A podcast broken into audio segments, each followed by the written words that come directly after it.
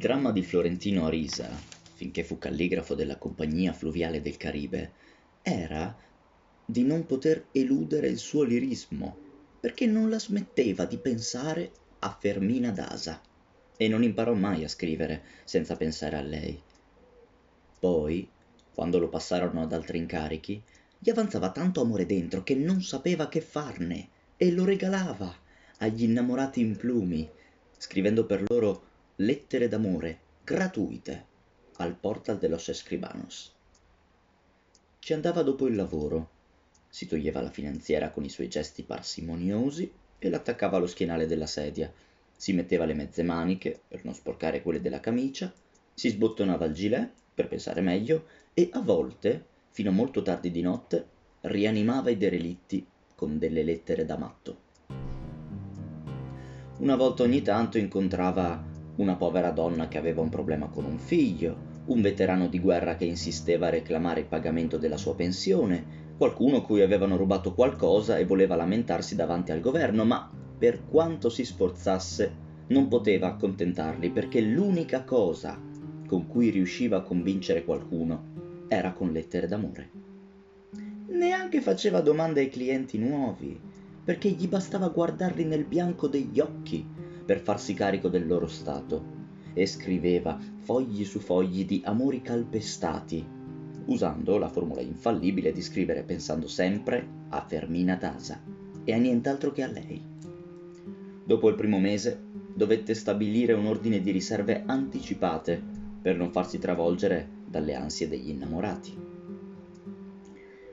Il suo ricordo più gradito di quell'epoca fu quello di una ragazzetta molto timida quasi una bambina, che gli chiese, tremante, di scriverle una risposta a una lettera irresistibile che aveva appena ricevuto e che Florentino Arisa riconobbe come scritta da lui il pomeriggio precedente. Rispose con uno stile diverso, concorde con l'emozione e l'età della bambina e con una calligrafia che sembrava anch'essa di lei, perché sapeva fingere una scrittura per ogni occasione, a seconda del carattere di ognuno la scrisse immaginandosi quello che Fermina Dasa gli avrebbe risposto se lo avesse amato tanto quanto quella creatura sprovveduta amava il suo pretendente. Due giorni dopo, senza ritardi, dovette scrivere anche la risposta dell'innamorato con la calligrafia, lo stile e il tipo di amore che gli aveva attribuito nella prima lettera. E fu così che finì per trovarsi coinvolto in una corrispondenza febbrile con se stesso.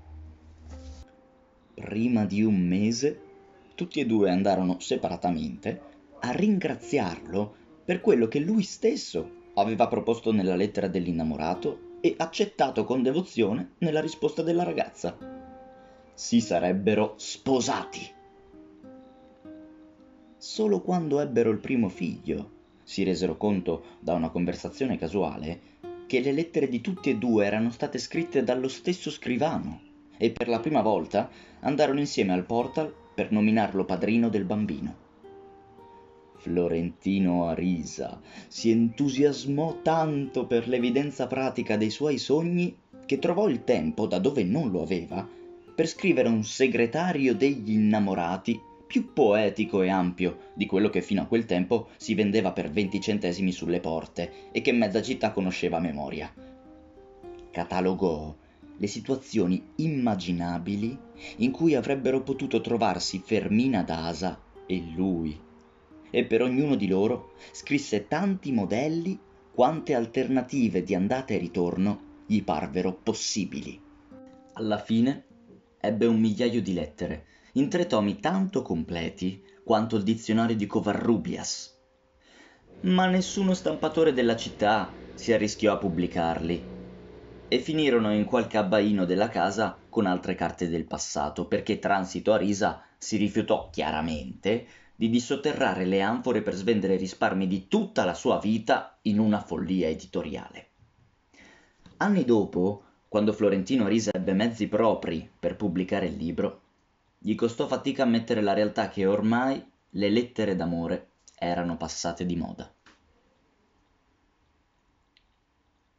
Mentre lui faceva i primi passi nella compagnia fluviale del Caribe e scriveva lettere gratis al portal de los Escribanos, gli amici di gioventù di Florentino Arisa avevano la certezza di perderlo a poco a poco e definitivamente.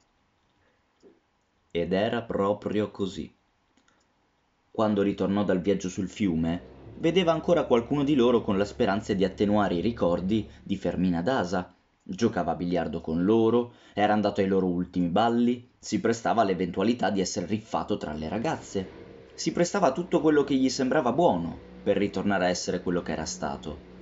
Poi, quando lo zio Leon XII lo accreditò come impiegato, giocava a domino con i suoi colleghi d'ufficio al club del commercio. E questi incominciarono a riconoscerlo come uno dei loro quando ormai non parlava più d'altro se non della compagnia di navigazione, che non menzionava col suo nome completo, ma con le sole iniziali, la CFC. Cambiò persino il modo di mangiare. Da indifferente e irregolare, come era stato fino ad allora a tavola, divenne abitudinario e austero, fino alla fine dei suoi giorni.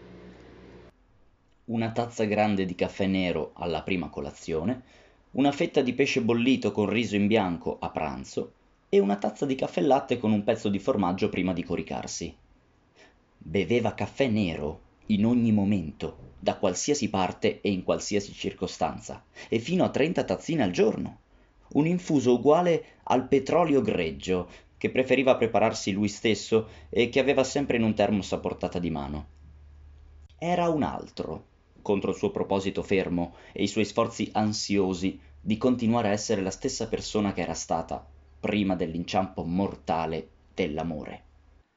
La verità è che non sarebbe mai tornato a esserlo. Il recupero di Fermina Dasa fu l'obiettivo unico della sua vita ed era così sicuro di averla, prima o poi, da convincere Transito a Risa a proseguire il restauro della casa perché fosse in grado di accoglierla in qualsiasi momento succedesse il miracolo. Diversamente dalla sua reazione davanti alla proposta editoriale del segretario degli innamorati, Transito Arisa andò allora molto più lontano. Comprò la casa in contanti e incominciò il suo completo rinnovamento. Fecero una sala da ricevimento in quella che era stata la camera da letto Costruirono al piano di sopra una camera da letto per gli sposi e un'altra per i figli che avrebbero avuto, tutte e due molto ampie e ben luminose, e nello spazio della vecchia manifattura di tabacco fecero un vasto giardino di ogni tipo di rose, cui Florentino Arisa personalmente consacrò i suoi ozi mattutini. L'unico a restare intatto, come una testimonianza di gratitudine verso il passato, fu il locale della merceria. Il retrobottega, dove dormiva Florentino a risa, lo lasciarono come era sempre stato, con la maca attaccata e il tavolone su cui scriveva pieno di libri in disordine. Ma lui se ne andò nella stanza prevista come alcova matrimoniale, al piano di sopra. Questa era la più grande e fresca della casa e aveva una terrazza interna dove era piacevole stare la notte per la brezza del mare e il profumo delle rose, ma era anche quella che corrispondeva meglio al rigore trappista di Florentino Arisa. I muri erano lisci e scabri, di calce viva, e non aveva altri mobili, oltre a un letto da ergastolano, un tavolinetto da notte, con una candela nel collo di una bottiglia, un vecchio armadio e un lavamano, con la sua brocca e la sua catinella.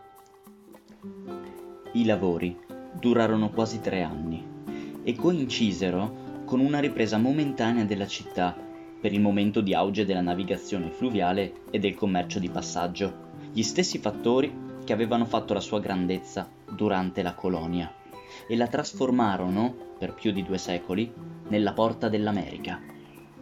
Però quella fu anche l'epoca in cui Transito a Risa manifestò i primi sintomi della sua malattia inguaribile le sue clienti di sempre venivano sempre più vecchie alla merceria, più pallide e sfuggenti, e lei non le riconosceva, dopo aver trattato con loro per mezza vita, o confondeva le cose dell'una con quelle dell'altra.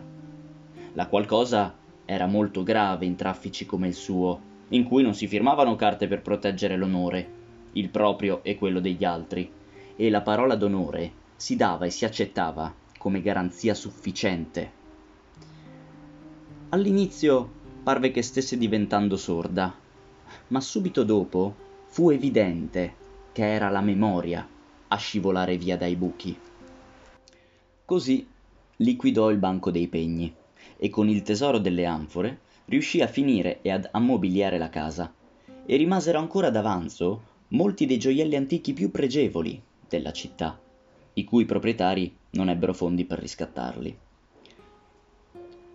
Florentino Arisa doveva attendere allora a troppi incarichi nello stesso tempo, ma non gli si infiacchì mai l'energia per accrescere i suoi affari di cacciatore furtivo. Dopo l'esperienza vagabonda con la vedova di Nazareth, che gli aprì la via degli amori di strada, continuò a cacciare le comete, orfane della notte, per vari anni, ancora con l'illusione di trovare un sollievo al dolore per Fermina d'Asa. Ma poi non poté più dire se la sua abitudine di fornicare senza speranze fosse una necessità della coscienza o un semplice vizio del corpo. Andava sempre meno alla locanda, non solo perché i suoi interessi seguivano altri cammini, ma anche perché non gli piaceva che lo vedessero lì, in peripezie diverse da quelle molto domestiche e caste che ormai gli conoscevano. Tuttavia, in tre casi di bisogno, fece appello alla facile trovata di un'epoca che lui non aveva vissuto. Mascherava da uomini le amiche timorose di essere riconosciute, ed entravano insieme nella locanda con arie de gozzovigliatori vissuti. Non mancò chi si accorse, perlomeno in due occasioni, che lui e il suo presunto accompagnatore non andavano al bar, ma in camera, e la reputazione già abbastanza incrinata di Florentino Arisa subì il colpo di grazia. Alla fine smise di andarci e le pochissime volte che lo fece non era per recuperare gli arretrati, ma esattamente il contrario, cercare un rifugio per rimettersi dagli eccessi. Non era per meno. Non appena lasciava l'ufficio, verso le cinque del pomeriggio, già andava nelle sue cacce da sparviero pollaiolo. All'inizio si accontentava di quello che gli offriva la notte. Reclutava donne di servizio ai giardini, negre al mercato, damerine alla spiaggia, straniere sulle navi di New Orleans. Le portava agli scogli, dove mezza città faceva lo stesso, dal calar del sole. Le portava dove poteva e a volte anche dove non poteva, perché non furono poche le occasioni in cui dovette rintanarsi frettolosamente in un portone scuro e fare quel che si poteva in qualche modo dietro il portone. La torre del faro fu sempre un rifugio fortunato che lui evocava con nostalgia quando ormai aveva risolto tutto agli albori della vecchiaia perché era un luogo buono per essere felici soprattutto di notte e pensava che qualcosa dei suoi amori di quell'epoca arrivasse ai naviganti in ogni giro degli sprazzi di luce così continuò ad andare lì più che in qualsiasi altra parte mentre il suo amico del faro lo riceveva incantato con una faccia da scemo che era la maggior prova di discrezione per le comete spaventate. C'era una casa, sotto, vicino al fragore delle onde che si rovesciavano contro le rocce, dove l'amore era più intenso, perché aveva un che di naufragio. Florentino Arisa, però, preferiva la torre della luce dopo la prima notte, perché si vedeva tutta la città e la scia luminosa dei pescatori sul mare e perfino sulle paludi lontane. Risalivano a quell'epoca le sue teorie più semplicistiche sul rapporto tra il fisico delle donne e le sue attitudini amatorie. Diffidava del tipo sensuale, quelle che sembravano capaci di mangiarsi crudo un caimano, e che di solito a letto erano le più passive. Il suo tipo era l'opposto. Quelle erano occhiette, squallide, per le quali nessuno si prendeva la fatica di voltarsi a guardare per la strada, che sembravano restare senza niente quando si toglievano i vestiti, che facevano pena per lo scricchiolio delle ossa al primo impatto, e che però potevano lasciare il più chiacchierone dei corteggiatori pronto per il secchio dell'immondizia. aveva preso nota di quelle osservazioni premature con l'intenzione di scrivere un supplemento pratico del segretario degli innamorati, ma il progetto subì la stessa sorte di quello precedente, dopo che Ausensia Santander lo rovesciò al dritto e al rovescio con la sua saggezza da cane vecchio, lo prese di petto, lo alzò e lo abbassò, lo ripartorì come nuovo, fece trecce delle sue virtù teoriche e gli insegnò l'unica cosa che doveva imparare per l'amore, che la vita non te la insegna nessuno. Ausensia Santander aveva avuto un matrimonio convenzionale per vent'anni, da cui le erano rimasti tre figli, che a loro volta si erano sposati e avevano avuto figli, in modo che lei si vantava di essere la nonna col miglior letto della città. Non fu mai chiaro se fosse stata lei ad abbandonare il marito o se fosse stato lui ad abbandonare lei, o se tutti e due si fossero abbandonati contemporaneamente, quando lui se ne andò a vivere con la sua amante per sempre e lei si sentì libera di ricevere in pieno giorno dalla porta principale Rosendo della Rosa, capitano di battello fluviale, che aveva ricevuto di notte molte volte dalla porta sul retro. Fu lui stesso, senza pensarci due volte, a portare Florentino a risa.